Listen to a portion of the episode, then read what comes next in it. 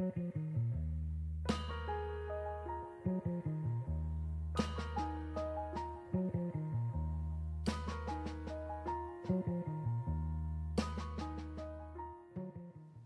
going on, world?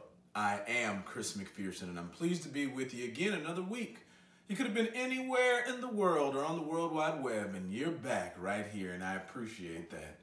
For just a moment, I want to steal your attention as we talk about process plus planning equaling your production. You see, all of us have goals that we want to achieve, and in fact, we're all working towards something.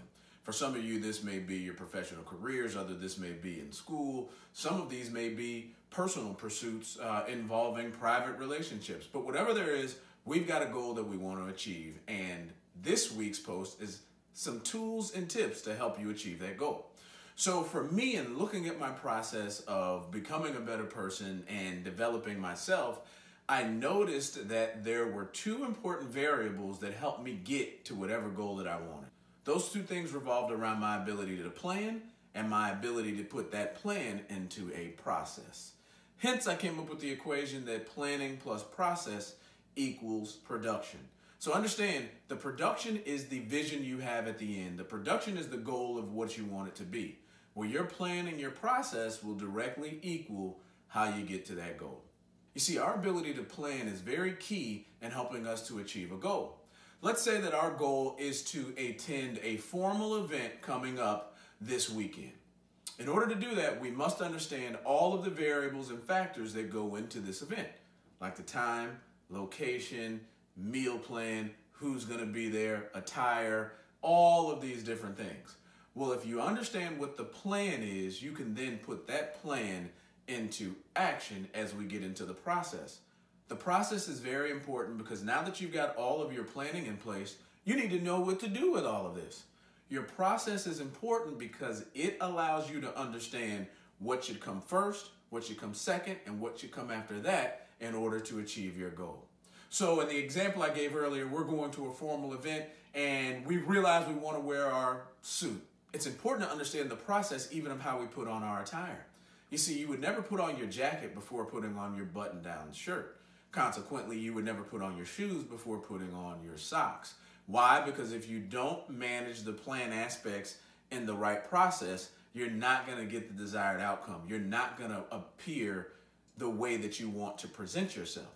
Not that you haven't planned for everything that you need, but you haven't put them together in the correct process. Sometimes it's a problem where individuals do not plan for what they want.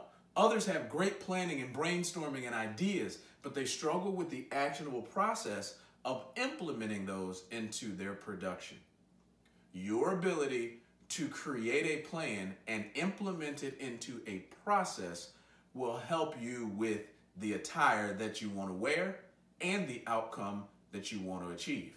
You see, if you're not achieving the goals based on planning, you need to check out your process because you could have flaws there.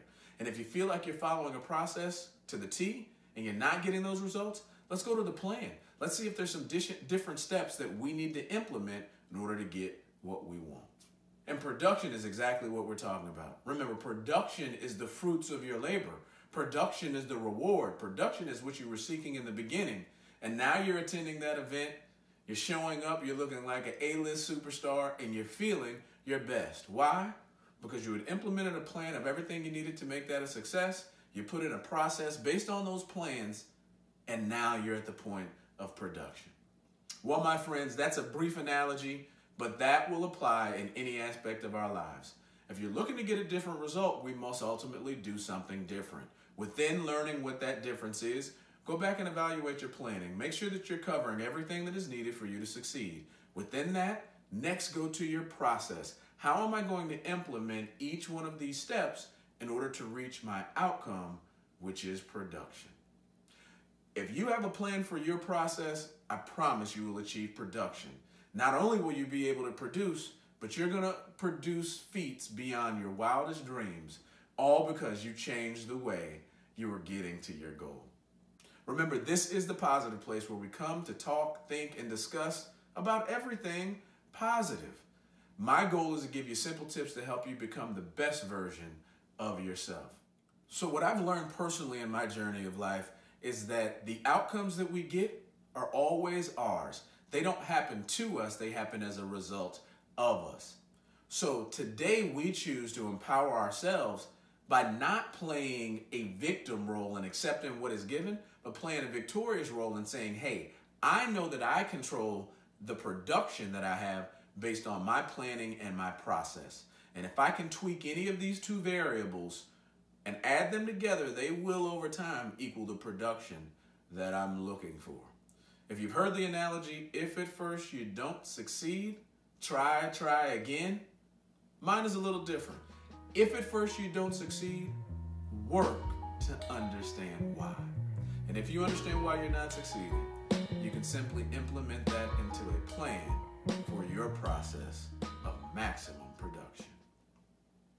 After all, it's possible.